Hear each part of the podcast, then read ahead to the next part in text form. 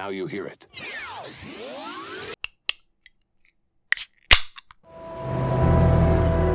When you're a child, you learn there are three dimensions height, width, and depth, like a shoebox. Then later you hear there's a fourth dimension time. From Seattle, we're drinking the movies. I'm Taylor Baker. And I'm Michael Clausen. We are once again drinking a funky red patina from Hellbent Brewing Company. Always good. How are you today?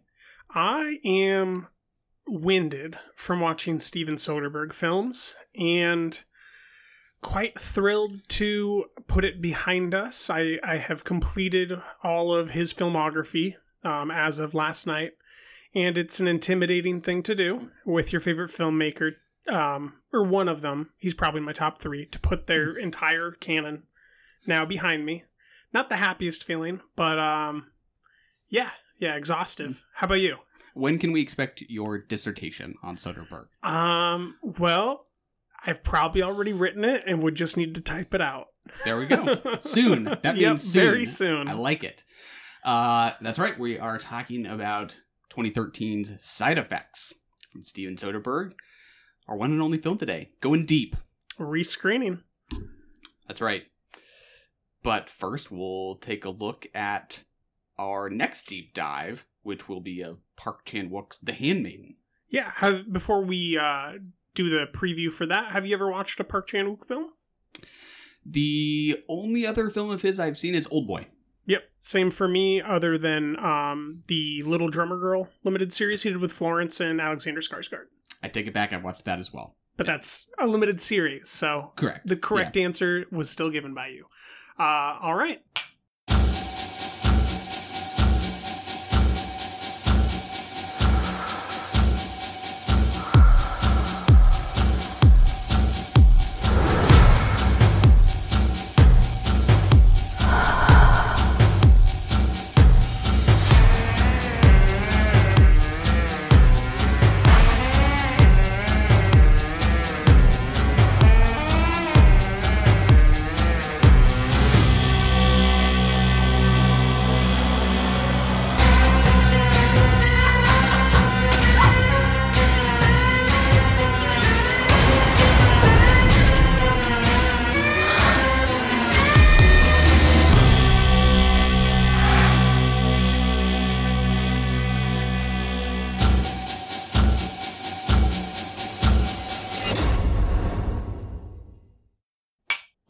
We just watched the trailer for Park Chan Wook's 2016 The Handmaiden.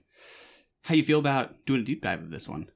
Um, I feel a lot of different ways, which were expanded in my mind by watching that trailer. This is one of those few films that has a deeply special place in my heart that I didn't grow up with, that came to me in the last five years, where I just don't like remembering what the outcome is because the Mm. journey there is so fun that I don't want to remember the twists and turns.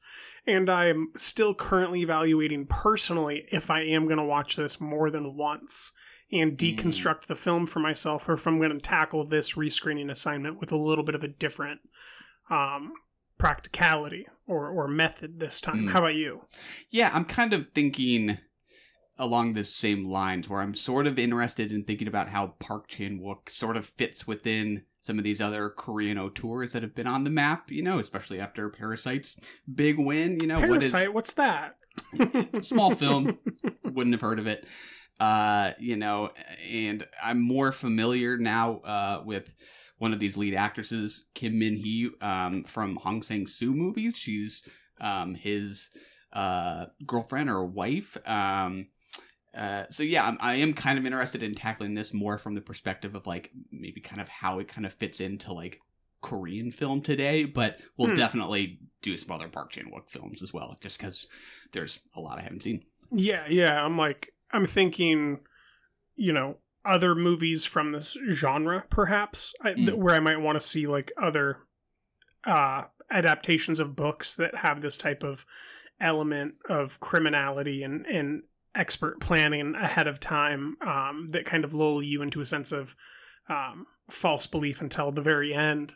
And then I'm also thinking Korean cinema, Park Chan Wook as, as a director and his evolution. Um, it's definitely interesting to reflect also on this film preceding The Little Drummer Girl, which I think we would both agree is a huge step down for him. Um, auteur wise, mm-hmm. at least, it, it was still a, a decent adaptation of a of a book, I think, but it was not nearly as engrossing.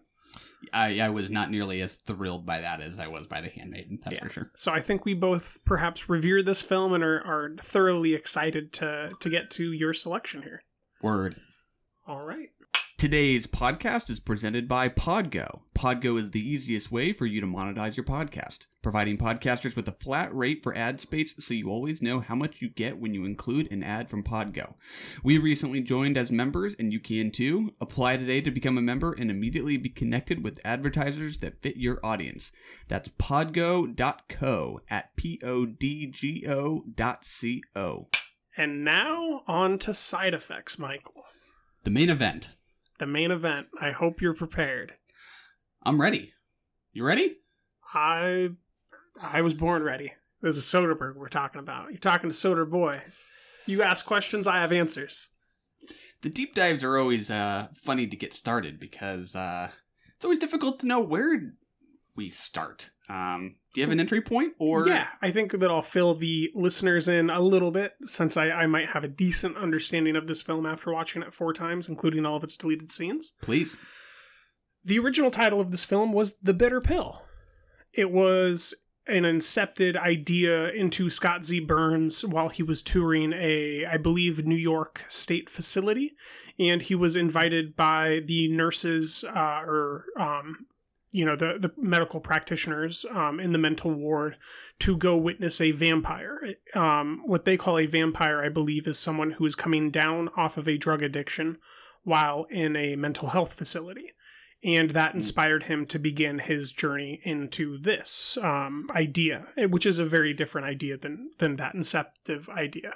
But I do think it's interesting. Um, uh, as an aside, that this is likely the preface to what led Soderbergh to the film Unsane as well. Um, a, a different examination of the corruption of the mental health institutions. So, other than it being called The Bitter Pill, it was also the final film of Steven Soderbergh in the year 2013 before he went and made the the Knick with Clive Owen until the year 2017, where he returned with Logan Lucky because he read the screenplay and was going to help get it made, but had decided that he loved the screenplay too much to let anyone else do it. And that film is one of my favorite from the last decade. Um, so that's a brief overview of the background of the film. The film itself stars Channing Tatum, Rooney Mara, Jude Law, Catherine Zeta Jones, and is a um, murder mystery of a different sort, rather, and also a political and economic examination of our institutions, as all Scott Z. Burns films are. Um, no character is black or white. All of them are gray. No one's good or evil. They're all middlemen. Um, some of them have truly malicious intentions, and some do not, and that's the only differentiator. Um, how's that feel for a starting place? I love it. Uh, I think I remember reading that this one had some uh, flashy uh, marketing behind it, right? With some like phony websites for Ablixa, Yes, the Yes. the medicine or the yeah, drug you, you can access that on the special uh, features of the uh, the Canadian Blu-ray. There you go. I feel like he took a page out of Jay Z's book, doing retirement only to come back out and make a splash. hmm It's not bad play. It works.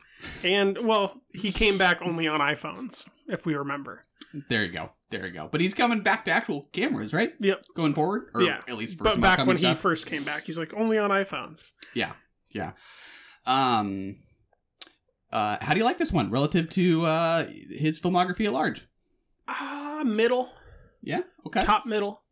Um, definitely not the top be- because he does have so many films, and the top films there are just they're things that I keep watching, you know, or they're Erin Brockovich, like they're just these things that accidentally end up being perfect. Hmm. or for whatever reason, maybe Erin Brockovich to me is more nostalgia than perfection. But either way, I, I do put that on a pedestal as a picture, as well as Logan Lucky, as well as Unsane. I'd say it's better than High Flying Bird, but um, maybe worse than King of the Hill. Fair enough. Uh, yeah, it's definitely up there for me. I'm not really in a position anymore to do any kind of definitive ranking, even though I still like to try and do it sometimes, even though it feels futile. So it's up there for me. Um, but this is also just my kind of thing. This is a little bit more of a Soderbergh Gone Girl or something like that. Exactly. Um, the fourth time I watched it, all I was thinking was Fincher, Fincher, Fincher, Fincher, Fincher. It definitely feels like uh, uh, Fincher-esque, I would agree.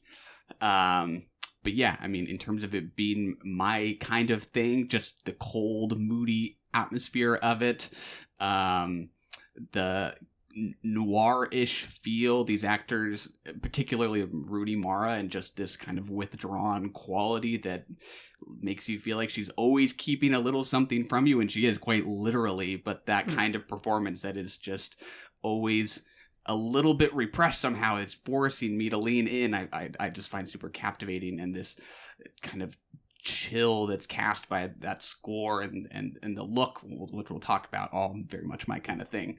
Um, you know, big picture wise, how do you feel about the vibe, the, the mood of this thing? So, will you, in order to address that, you briefly mentioned the score. Mm-hmm. The, once again, the last time I watched it, so I noticed in the third that I hadn't paid attention to it. And the fourth time I watched it, all I did was pay attention to Thomas Newman's score. And it is the thing that makes the film work. I, I mean, he definitely had to do it in conjunction with uh, Marianne, uh, whatever her last name is, who's actually Steven Soderbergh uh, editing.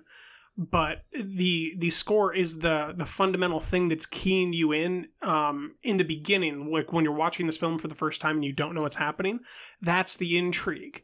And Mm-hmm. then when you know what's happening, that's the thing that's holding its middle finger up to you and setting the perfect tone.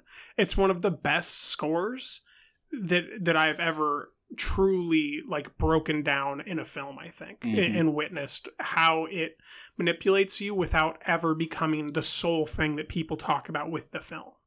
Yeah. Um, I mean, obviously, this is set in the world of big pharma, and you know, one of the things that stands out to me is some of these segments that just look like they are out of a pharmaceutical commercial, um, with this kind of false cheerfulness and the falseness of the the the joy we're supposedly seeing in a montage where Rooney Mara's character is supposedly happy. The doubt is very much in the score. The, the score is always telling us that things are not okay, Mm-hmm. and it's very effective in that regard. if I'm remembering correctly, the images on the website, as well as the website, um, were all part of the project. And then the the click play buttons, those were the actual trailers for Ablixa that he had directed that are available. I, I haven't watched them as recently. I did them the like I did I watched those before I watched the film at all, just to kind of set the tone because I didn't want it to inform how I was taking in the film the whole time.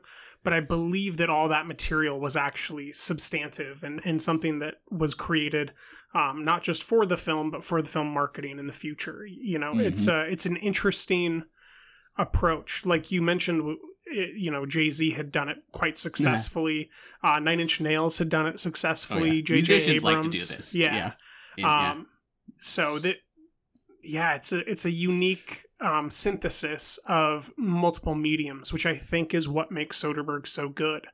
Um, in a recent interview, he was talking about screenplays and why he doesn't do them anymore. And he was explaining that he's not Spike Jonze. He's just not. He's not that good. He's not as good as Paul Thomas Anderson. There's no way he's going to hmm. go write for four years and write Phantom Thread. It's never going to happen for him like that. So he's just focused on synthesizing everything with the camera and the performers. That's his job. And then trying to get the best out of the material. But he's going to leave the writers to do the writing. And I thought that that was a really good expression of, of kind of from him himself of exactly what I'm seeing, where it's not the super opulent or delicate Shakespearean dialogue. You'd never trust Soderbergh to do something with that.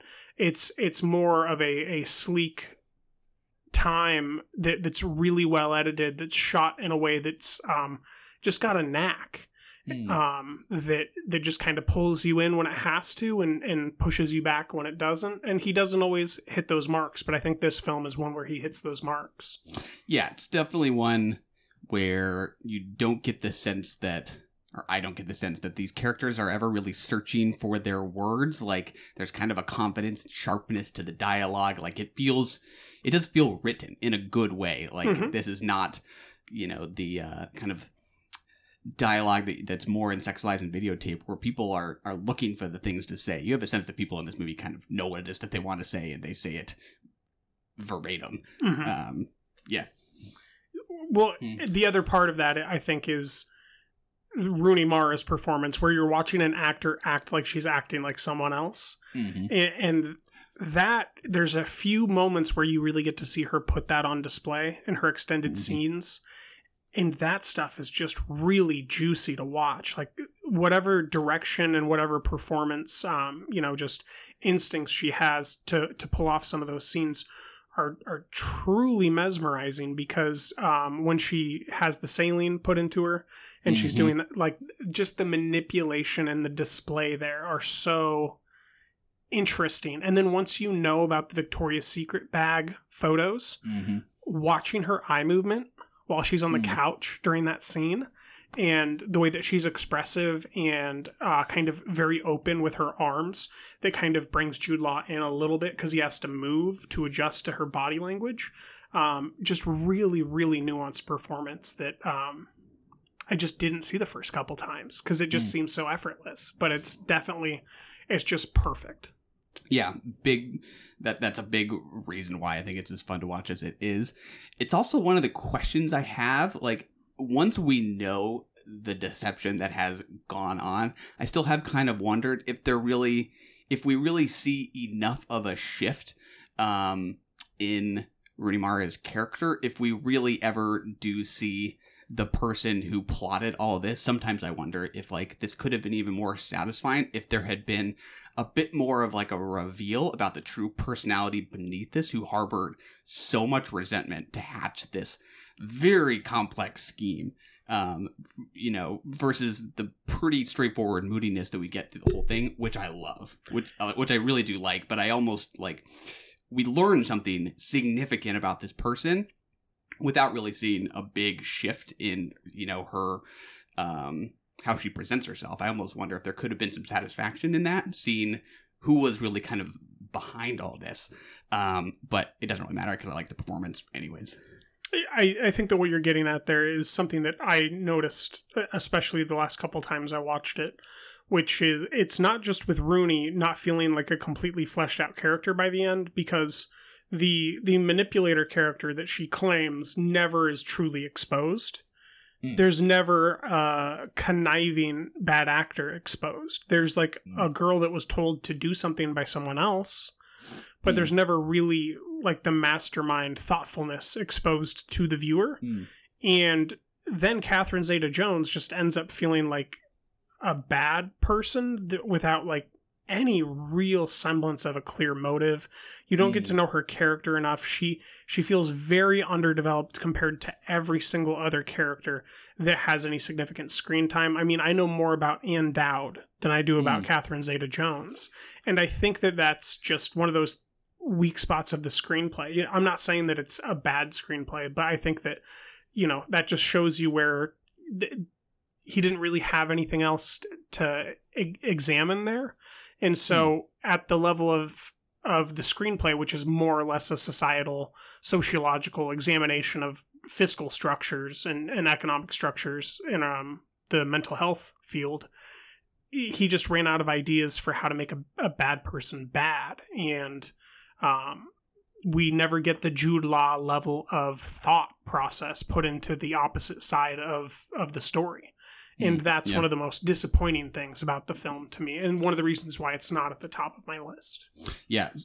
So one of the things I think I heard you say in there was that you see Rooney Mara's character as maybe taken advantage of by Catherine Zeta Jones's character. Is that how I heard Potentially, yeah. Like, you- you well, maybe find her more especially in the beginning. Yeah, yeah, before the double cross at the end of the film. So i if Mhm. you're just going into the film from the beginning of the film that you're introduced to um, after the flash forward scene, right? Because you you open on the bloody footprints, very Fincher, um, Mhm. right? Yeah, and yeah. and then it goes to three months earlier, I believe. Right, that opening that you're introduced to, that Rooney Mara, that character appears to be behaving at the masterminded instructions of Catherine Zeta Jones. Hmm. She later, you know, helps get Catherine Zeta Jones indicted, Mm. but through no conniving of her own, just through trying to survive. You know, like she Mm. she seems like not very clever once you once you get to that point.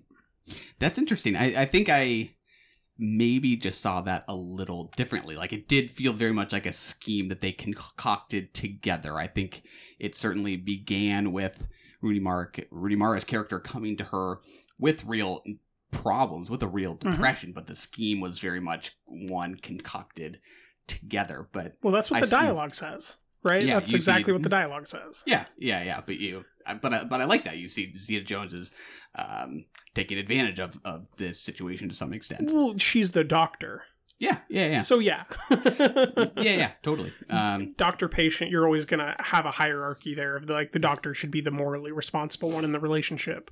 yeah, yeah. um, and it just doesn't feel like like like Rooney certainly told her about like the insider trading motives, but like the idea Hmm. to murder Channing Tatum, Mm. that just doesn't feel like something that she just came up with.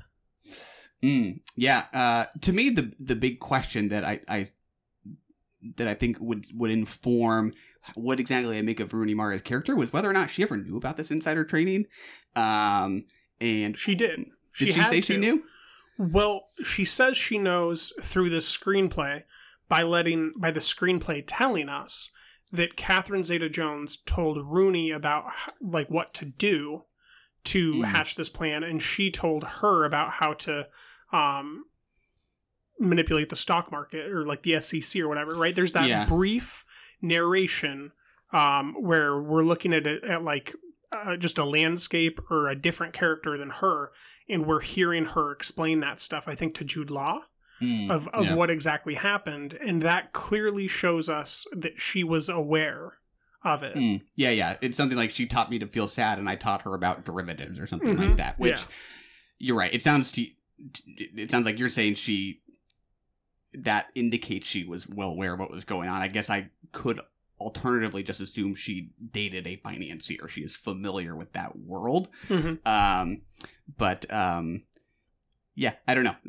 That that just uh, that that is a question that kind of hangs in my head because this is ultimately about the resentment she harbors for him for having um, lost her this way of life that she has become so accustomed to, and whether or not she was really down and informed with with the means by which it was all achieved, I think is sort of irrelevant. Um, but uh, you know, I agree. It is you know a movie that is looking at how money and medicine are intertwined in some of these ethically dubious situations. But I think for me, the cleverness is that the fact that, that the movie feels like it is about that initially is sort of what's fun because I think that be ultimately com- becomes more of the context rather than the point, which has more to do with um, with which has more to do with greed in a way, and this Mhm. woman having become so accustomed to this lifestyle um, that it leads to a very pulpy kind of decision. Yeah. Um, but I think there is sort of a fake out in terms of um, uh, the point being made, I guess. Yeah, I, I mean it's it's definitively a genre film, which I Oh, think almost all Soderbergh's films end up being. Um, and you know you never get distinctive clarity, but I I do think that we get enough with her understanding the derivative system, as you mentioned, to know that if they invest in whichever other stock and then pull this grift on this pharma company, then that stock's going to go through the roof. And Mhm. that tells me that she knew about that level of grift. Now, I don't know if that's exactly what Channing was indicted for, Mhm. um, as far as the insider trading thing, but it's definitely um, indicative to me that it is, at least Yeah. at some level. Um, so maybe it's not a one to one ratio, as literally almost nothing in this film is black and white or good and evil. It's all mediocre grays, and then did someone do something with malicious intent or not? Right. That's that's Jude Law's saving grace is he never had malicious intent. until Mhm. literally the end of the film. And by then, you know that he's not a truly terrible person. So you let him get away with sticking her inside of a mental facility forever because you don't know if she is crazy hmm right? Because by the end of the film, she's literally like a plotting murderer using insider trading and like manipulating a doctor. Like she might belong in there. Maybe he's got something to that. So he he's the Hmm. only one that ends up with any sort of a benefit of the doubt by the end. Um, Other than Channing Tatum, who you know, as always, is effortless and, and magnetic and gets killed off.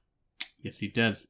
Yeah, uh, just the the sequence of events I find so satisfying that it is, um, her having been accustomed to this lifestyle that is so satisfying. It is the loss of that money and that lifestyle that makes her unhappy and in this position for a system to Mhm. profit off of that, and her inversing that and taking advantage of the system's intent to do that. Um, I find that very satisfying and it is pulpy and it's sort of like just hard to believe that they could pull it off. It is. It just doesn't matter to me because the idea is so fun. hmm It, and that's why it's just a fun movie, right? Yeah. That's why it's it's a good movie.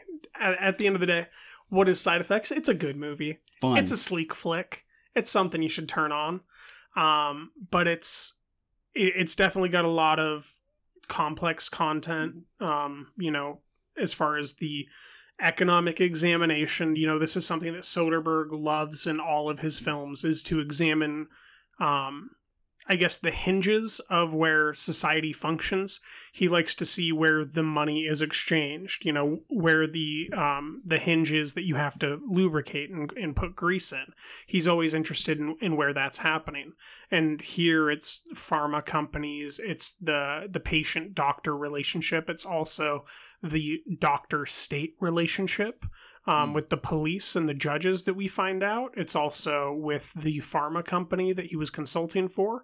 And then in Magic Mike, it's Channing Tatum and Matthew McConaughey and trying to run a furniture business and get a, a bank loan for like 20 grand and having bad credit.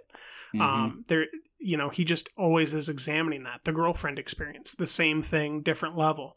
Um, the informant, same thing, different level. It's it's all about how does the system function and what is a, a boots on the ground way of examining the flaws in how it's functioning. yeah. Um, it, it's like every second or third character who says that they're on some kind of drug or another. Um, and just the way people talk about it to me sounds almost like the way you would talk about a gym membership. They saw it on Mhm. TV. The people looked great. They looked happy.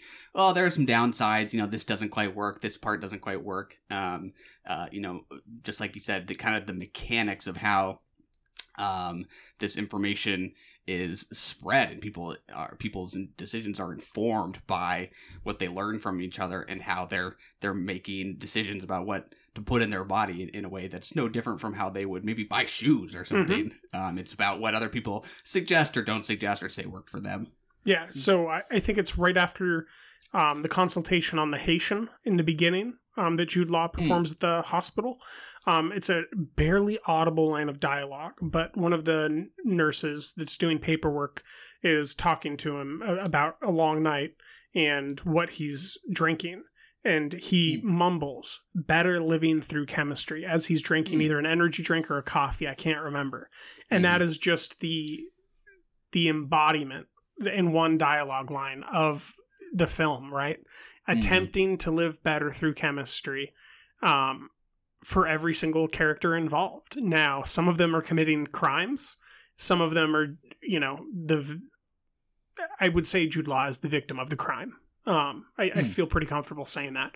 Um, so I, I think that it is a, an interesting examination of one tiny quadrant of the system of better living through chemistry, providing better living for different folks based on how Hmm. you can game the chemistry system in the Mhm. United States. Yeah, and uh, to me, I like the, the original title "Bitter Pill" in a way because I think it's partly about the bitterness of people when they Me find too. out when they find out that they have been gamed in some way. Yep. Uh, uh, you know, firstly, there's Rooney Mara's who's deeply bitter about her husband having messed up and having lost all of this. And then there's Jude Law when he realized that he's been played, uh, and he is not happy about it. Um, but Side Effects is a pretty good title too. I'd actually pick that one. I, I think that the marketers chose the right title, but I would Yeah. prefer personally the Bitter Pill just because like it's a it's a solid name and it Mhm. fits the uh he in 2013 also released Behind the Candelabra directly before Mm-hmm. this film released. Um, so it just you know the triptych there. Yeah. Um, do you like Jude, Jude Law in this movie? I really do. I really do. I've I've always been kind of out to lunch on Jude Law. I've never felt particularly strong about any of his performances other than Match Point. Um, oh yeah. Which I don't know why I like that performance. It's just one of those things that I decided as a teenager that that was a great performance and it just never left me. But I just watched Existenz last month from um, Cronenberg and then watching this over and over he's really durable and reliable. And when I remember him in Vox Lux, he was very durable, very reliable. Um, he, he's definitely an actor that I, I think that I just didn't know how to unlock when I was younger. Yeah, I, yeah, I think there's just a real believability to his confidence as a doctor, um, and then also an equal believability in his uh, shrinking confidence as he realizes uh, that something is not quite right. Uh, yeah, just the word "solid" is, is is as good as any. That he just feels like he is this kind of um, patient, patient, non-judgmental, understanding character who we kind of suspect might be doing something wrong. This just seems like it's set up to expose the way doctors are taking advantage of patients or the companies are taking advantage of people. And it's ultimately kind of going from the bottom up and instead, and he's caught in the middle. Um, but even just like the very first scene, he's literally understanding a person uh, Mhm. and they're what, what it is they're trying to say in a different language. Um, yeah, you, you buy it the whole way through. Yeah, he's he is the bedrock of the picture. I I haven't performed the mental exercise, but I think there's very few actors that could have performed that role as as convincingly. You know, I think of um maybe uh, Christopher Abbott or someone like that that, Ooh, that made like be would have just really convinced me of the innocence and also role that he's playing in the system. But I think Mm-hmm. that Channing Tatum wouldn't have worked um, in that role. I think that he was Mhm. perfectly cast here. Um, and and th- that is something that I do find interesting is casting what is normally a leading man as your dead character. You know, Mm. this isn't Neil Patrick Harris with a, a slit throat at the end of Gone Girl. This is Mhm. Killing the heartthrob of America in 2013 Mhm. um, and alluding to that murder in the first scene and then performing it, I think, at like the 30 minute mark of, an, Yeah. of a nearly two hour movie. Um, so it's, I, I, I find Soderbergh's tendencies to be one of the most fascinating things about his synthesis process, where he Yeah. just kind of like everywhere where you know that there's like a way that the wood grain goes, he goes that way and then puts a little knot in there Mhm. and, and it, that's what makes it distinctly Soderbergh. Like it's still Hmm. clearly the same furniture. It's made out of wood, but there's a lot more knots in it at places you didn't expect it to be. Yeah, I I, I was just kind of g- glancing at like how it was received at the time, and it feels like one of the common reactions was that it w- it got a little too convoluted. I think I even used that word in my own little mm, tiny review on Letterboxd, and on a second view, and I was like, this really isn't that hard to follow. Um, it's just kind of quick in its turns at the end, I guess. Mm-hmm. Um, but uh, I actually don't know that I agree with that anymore. That it's convoluted. I think that's the wrong word. That express to me that sounds like it's hard to follow. I don't know that that's true. I, I think Um, it is hard to follow in the sense that the dialogue that tells us what's happening is at some points brief and crucial. So I think that some of the most crucial plot mechanics are very brief dialogue sequences where if you zoned out for a second or took a bathroom break, you can come back and literally not understand the fundamental plot of this film. Which Yeah, is yeah. another unique thing I think about Scott Z. Burns as, as a screenwriter. I don't think it's so much Soderbergh as a filmmaker. I think that you could take a 30 minute break in the middle of Logan Lucky and still entirely understand that these gummy bears are going to blow this safe vault. Um, Yeah. Whereas that's not going to happen here. That's um, just as crucial and Unsane trying to follow stuff. Um, if you miss certain segments of Unsane, wh- which is also about mental health, you end up missing the detail. I, I do find his preoccupation with mental health in societal systems i think the most interesting thing about rewatching this movie outside of each performer and you know each person working on this film in their personal jobs i think that just that overarching examining of sociology in america because he's almost only ever done american films is one of the most interesting things about him as a creator yeah and this idea that uh the the decisions you make um in terms of how you treat any issue you have is bigger than just your relationship with your doctor. It is a function of the ads you see on TV. It's a function mm-hmm. of the recommendations you get from people about what they uh, say worked for them or didn't work for them, and who those people are, whether it's your boss at work or a rando at a party. Um, so who you think is your colleague? Yeah, that's yeah. That's looking for an Ablixa sample and then says, "Oh, I only have a pen." Yeah, yeah. Um, you know, I, I, think arguably it's kind of um, a predictable movie. Like there just aren't that many suspects, right? We we've seen this murder at the beginning. I, we maybe you don't know that it's Channing Tatum who, who's going to get murdered, but there are only so many people even in this movie. I think. Mm-hmm. I can understand someone who feels like this is predictable, just not a problem for me personally yeah, I think the predictability of it once again is not the point. That's that's the thing is, is Soderbergh's always going to be in your genre or whatever genre you think he's in. He's probably in because he's pretty straightforward about being a genre filmmaker. Mm. Um, even though he never makes it within with the intent probably of just being in that genre. Mm. Whatever the screenplay is, that's the genre. He's going to lean into synthesizing that style of filmmaking communicating it to the viewer, trying to make it a really good time or a really um, interesting film, whichever one comes first.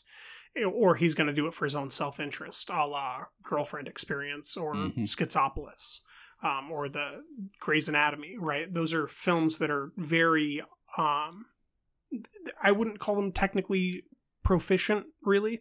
Mm-hmm. They're fine, but they're not the level that he's hitting here, Ocean's Eleven, um, when he was doing his own cinematography. Um, so there's there's different modes that Soderbergh works in, and here it's just about, I think, for him communicating his feelings about the system that he's a part of mm. in Hollywood before he did his mic drop, as temporary as it was. Just to go run and pick it up. Yep. Give me that mic again. Yep uh, well, I made Logan lucky. Let me do Mosaic now. yeah, yeah. Let me make an app. Yeah. Uh, how do you feel about the look of the film? Yeah, you used the word moody earlier. Mm-hmm. That's exactly what I think when I think of this movie. Mm-hmm. It's partially because of Thomas Newman's score, but it's also the way that Soderbergh's getting the glass and the light. You know, the office is a very interesting thing that he depicts in this film to me. There's a few different offices that we see. None of them feel monotonous.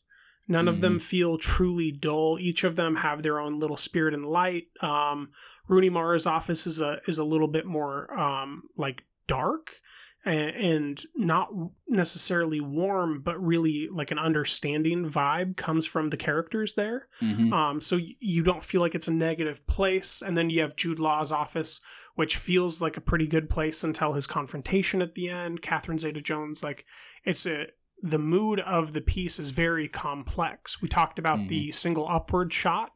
I think that's the mm-hmm. the thing that it's the exclamation mark in the middle of it. It's like a piece of, of uh, visual jazz where I just I mm. can't lose that single note that it did. That affected the entire mood of that piece for me. That's where everything goes up. Yeah, certainly makes you ask why, and uh-huh. then the fact that it doesn't come back only makes you stuck with that question. Yep. Um, yeah, you use the word cold, which I think is the right word, and uh, that's certainly like the part that's kind of unnerving about it is that these are you know decisions that should be kind of warm is how how do you treat depression? How do you talk to someone about depression figure out how to tackle it? Um, but none of these are relationships are uh, like have any real warmth to them to me. Um, and it's funny that this ultimately becomes kind of an erotic thriller but there's really no steaminess to it. Like it still feels kind of chill to the touch. Um, the closest we get is jude law's um, stepson interrupting him when he's tearing off uh, his girlfriend's yeah. shirt, right? Like that's Yeah. as close to steamy as we get. And then we have that really um what would normally be a steamy scene anywhere else where Rooney's riding Channing Tatum and then she jumps off and he says whoever made this pill is going to be fucking Mhm. rich and immediately you're just like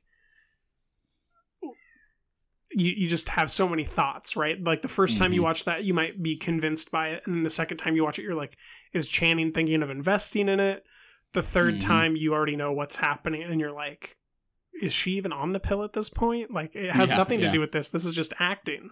Yeah. Um, and just the fact that like we don't even see people in the same frame very often. It's it's it is a really edited movie with lots of shots, shot reverse shots where people are kind of divided not only into their own frames but also with focus. You know, you're seeing Mhm. people one person in focus, one person out of focus. that just kind of accentuates how everyone's kind of in it for themselves here. Um, even though there are some relationships, um, just it kind of adds to that cool sense of kind of isolation. People navigating the system for themselves, um, and and trying to trust each other, but that not clearly not being a good idea. Yeah, Peter Andrews, solid cinematographer, There you go. also known as Steven Mm. Soderbergh. Yes, yeah. I think it. I think it's uh, cinematography is awesome. Yeah. um I, I guess the the performances are maybe the the thing that are most memorable and perhaps least discussed uh, especially for the support what do you think about like Ann Dowd and Oh, she's role? great. Very short role, but just the the the concerned mother who just doesn't understand why the drugs aren't working when she's seen the ads. People are happy. What what's the problem? Um awesome supporting character. Yeah, I like Jude Law's wife, Vinessa Shaw. yes Um very good. I don't see her very often. Um I would like to see more of her. her her role while extremely limited is kind of wholly convincing right they walk out the door and there's all the press and she goes what is this someone famous Mm. and then the lines of questioning starts and she gets confused and um the delivery of the slap the, that key slap with Mm. the uh envelope of photos there's just so much uh juice there also um i think her name's Marin Ireland she's normally given a lot more to do in a film but she's literally just the person with the present in the jail Mm. trying to to get the present in and normally she would be like a seven minute supporting character minimum in a Mm. film he, he's just brimming at the seams with all this quality um, i feel like i've seen the the character who plays the cop before i don't remember his name but there's Mm. there's just a lot of stuff around these characters that makes everything feel real um, w- which Mm. is really the defining characteristic of Soderbergh movies working or not is Mhm. whether or not the offices feel real. Does it Yeah. feel like a real diner? Does it feel like a real jail? I never found myself feeling that anything was fake in the picture, which Yeah. is really, you know, there's a lot of things that go into making a movie work, but if everything feels real, it, it's kind of hard to mess up a movie working at that point. It might not be a great Mhm. movie, but it has to work. And this movie works. Yeah, the uh, prosecuting attorney who Jude Law ultimately goes to to try and Great. convince he's good. I I kind of feel like I've seen him before. I probably haven't. He just kind of has that sense of he kind of feels familiar to me. I thought he was really good. Um, yeah, yeah. I don't know that there are many weak players here, except that I do feel like Catherine Zeta-Jones is kind of in her own mode of performance, and it's very satisfying to me. So I don't mind it but Mhm. it does feel almost old fashioned to me. This feels more like 40s femme fatale or something. Very breathy, very sort of silky smooth in her gestures, whereas everyone else is a little bit more inwardly focused, where she is very expressive in her gestures and her breathing and her voice, which is great, if you ask me. No complaints. Yes. Uh, when she hits Jude in the back of the head. Love it. Yeah. Um yeah, she she's an interesting the the whole film cast wise just feels interesting because I don't think Channing's done another film since Logan Lucky if I'm remembering Hmm. correctly. Right? Because right before Logan was Hateful 8, Mhm. spoiler. Um, and then Logan Lucky, and he's I think been working on his directorial debut since then, which comes out next year. Um, so I I'd really like to see him reteam with Soderbergh. Um, because though I don't think there's ever been a bad one personally, and I, I just really like him as a performer. He's kind of uh, a Brad Pitt to me. He's a he's a man of many hats. Every hat that he puts on seems to feel convincing. Mhm. Um, even the terrible, you know, Dear John movie that he did with Mm. Amanda Seyfried, he felt like a real character there, e- even though it was a bad movie. Um, so I guess just examining those characters by themselves, I'd like to see Catherine Zeta-Jones do another picture with Soderbergh as well. Uh, Rooney's been off the map for a while. yeah. Uh, I couldn't even tell you off the top of my head what the last. She did a narration for a documentary last, um, Ah. and I, I think that she she and Joaquin are having a kid now. So I don't know how Mm. soon she's going to be getting back to it. Um, but her level of performance, I definitely feel like a major loss there. The work that she was putting out with Fincher and here um, was just really special. Her work with Malick, um, y- Mm. you know, um, Jude Law, he's going, he's going. Oh yeah, No stopping Uh, him. Yeah, I remember. I think it was after "Girl with the Dragon Tattoo" came out um, that some people took issue with that performance, and I remember specifically the word "vacant" being used. That it just felt like that was sort of an an, an empty kind of performance, which is not untrue to me, but I guess it's just exactly the kind of thing I like. That just feels like it's all kind of beneath the surface, forcing you to try and read her. I mean, I think the movie the style, the score is telling us that there is something, you know, not right about this whole movie. Um, but at the same time, it's very much just in that performance, um, and this this kind of withdrawal that I think is just magnetic. Like you just, the more you pull away, the more I want to, you know, know what's going on. with her as a performer, I, I think that there's some merit to that word. That performance in that film, no. I Oh, just with the Dragon watched it. Tattoo? Yeah, I just watched it. No, not a chance. That's definitely not a vacant performance. Her work in the library when Mm. she goes to get her coffee and um, there's the attack and everything. Oh man, no, there's that's such Hard a disagree. charged film.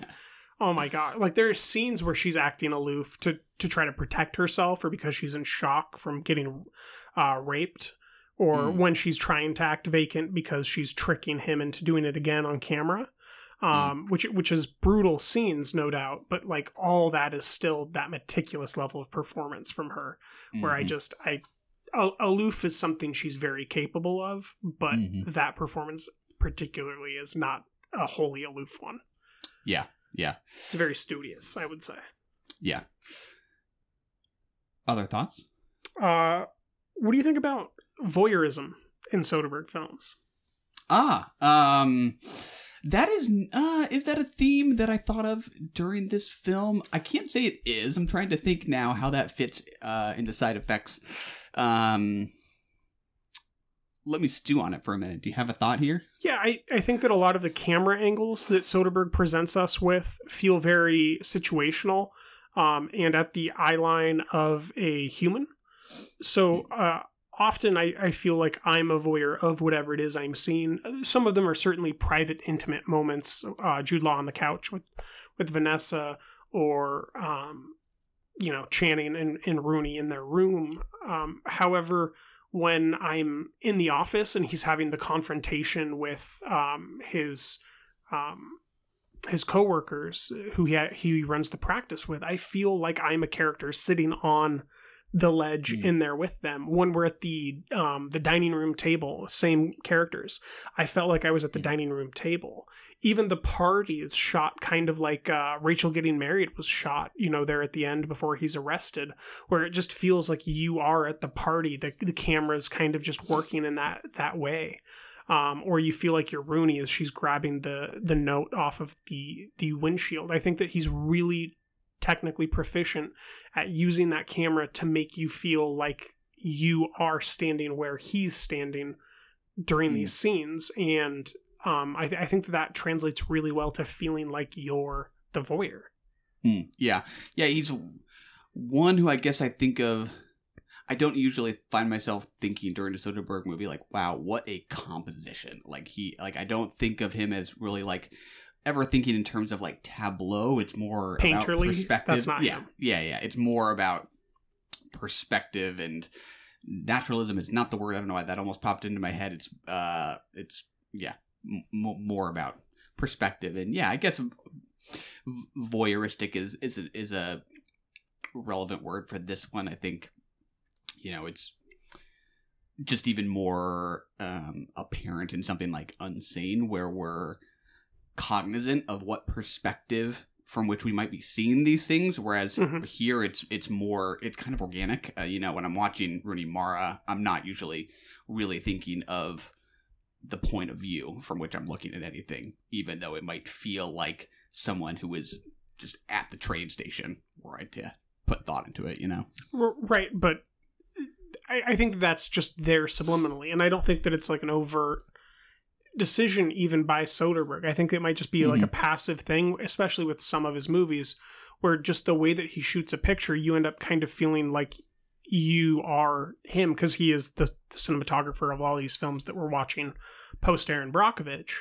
Mm. Um, so you kind of get the the sense that you're there. Whereas I think in a Deakins film, you never feel like you're a witness um, that's seeing things Mm. that you're not privy Yeah. to. You feel like everything is set up and, and has that painterliness or the the Paul Thomas Anderson Coen brothers like Mhm. storyboarding level to it. Y- Yeah. You know that type of thing. Where here it just and in um not just unsane but high flying bird even I, I definitely just feel like i'm there on the street or i'm there in the office at, at a level that i don't with a lot of other cinema Yeah, I mean, and I think that's a I think that's a very common interpretation of his movies is sort of tapping into some voyeuristic Mhm.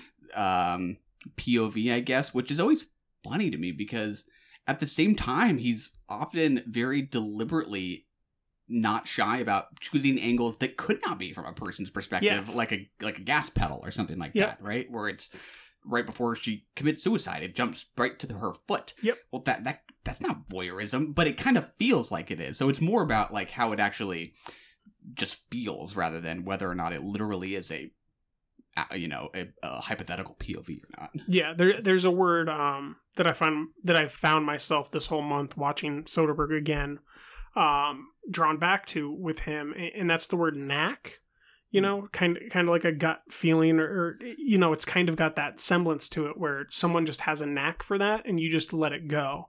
And i think that soderbergh just has a knack for getting the shots he needs to make me feel the story visually Mm. and going. Now they're not tableau as you said they're not mm. painterly they're not decadent they're not lavish outside behind the candelabra but they mm. are deliberate and they just feel at ease with telling you the story. They they're not overshot, they're never really indulgent. They just feel as if they are the entire semblance of the content and you don't need any more. You're not asking to go Mm. back to that scene because you didn't get en- enough there. You, you got all you needed essentially from it. Yeah, there's definitely kind of an efficiency to it. I don't think I'm used to. I don't know that I've ever described a Soderbergh movie as feeling bloated. Like they always feel pretty lean. Well- um, though there are plenty The I laundromat. I, I, I suppose so. I, I think but, that's the um, most bloated I've ever felt yeah of his yeah. pictures. Yeah. Um, but uh, once a scene has served its purpose, he's usually ready to move on. There's there's not a lot of slack in these movies. Um, they they tend to move. Yeah, and um, I, I guess the other part of the voyeurism is the real worldness that it feels like. Like you're not. I, I brought up Shakespeare earlier, but you're just never watching these like you're you're never watching Tom Hanks deliver a monologue to Julia Roberts, who's delivering a monologue to George Clooney, who's delivering a monologue to like it's not monologue oriented. It's all just quick, snappy rhythm go. Um, he doesn't always make v- what I would call visual jazz films, but I think that a lot of his films do break down a little bit into some of those jazzy flourishes. The Limey is probably the most visual jazz of all his pieces, but you know, Magic Mike has its its um, jazziness as well. So I, I just think that that's part of what else or what other portions make him a great filmmaker. Um, he has a project coming out that's going to be a comedy uh, on Netflix later this year. I'm forgetting Mm. the name of it though. Um, stars Meryl Streep. yeah, that sounds familiar. I can't Yep. remember what it's called. But And then he's got Kill Switch next year, which should be shooting next spring if everything Mhm. goes right, which is going to be a gangster picture. I like the sound of that. So I'm I'm pretty excited. Is there anything else you wanted to go over here? Any final notes on the bitter pill, bitter pill, in Steven's final film? What about a favorite scene? Any highlights? Ooh, yes, Shots, moments you love? yeah. There's a lot of moments I love. That's tough though. I would have to go with Channing Tatum scenes, but I don't know which of his scenes. Probably when he comes home and looks at the sailboat, looks at the table, Hmm. and then goes into the kitchen. And just the way that he plays that, the way that he backs away from Rooney and then is still like talking to her lovingly, um, just selling that scene. I, I think that, you know, it seems like a really easy scene, but I think it's one of the most effortless death scenes that I, I've ever seen. Very fun scene. Uh, I guess I kind of have two just because I like them for the same reason. One is the montage that's in the middle when she supposedly is finally feeling better, and there's kind of a montage of them, uh, Mara and Tatum on a walk, and they're very happy. And then there's the actual flashback to her at the like picnic in his backyard before he gets taken to prison, um, and just how they feel like advertising in a way Mhm. um, and just perfectly capture that kind of ph- phony happiness that that you see in ads for these kinds of antidepressant or anxiety medicines, um, and how there's something just kind of unsettling about them, um, especially when there is those you know f- smiles on people's faces and the list of everything that can go wrong right right beneath it that movie Mhm. this movie is about what can go wrong and, and why people are maybe not happy when they say they are um so those are pretty good That's a great selection. D- definitely uh, reminiscent of a little bit of Putney Swope, those advertisements. oh yeah putney swope hard to beat and that's another one in the can Now you don't.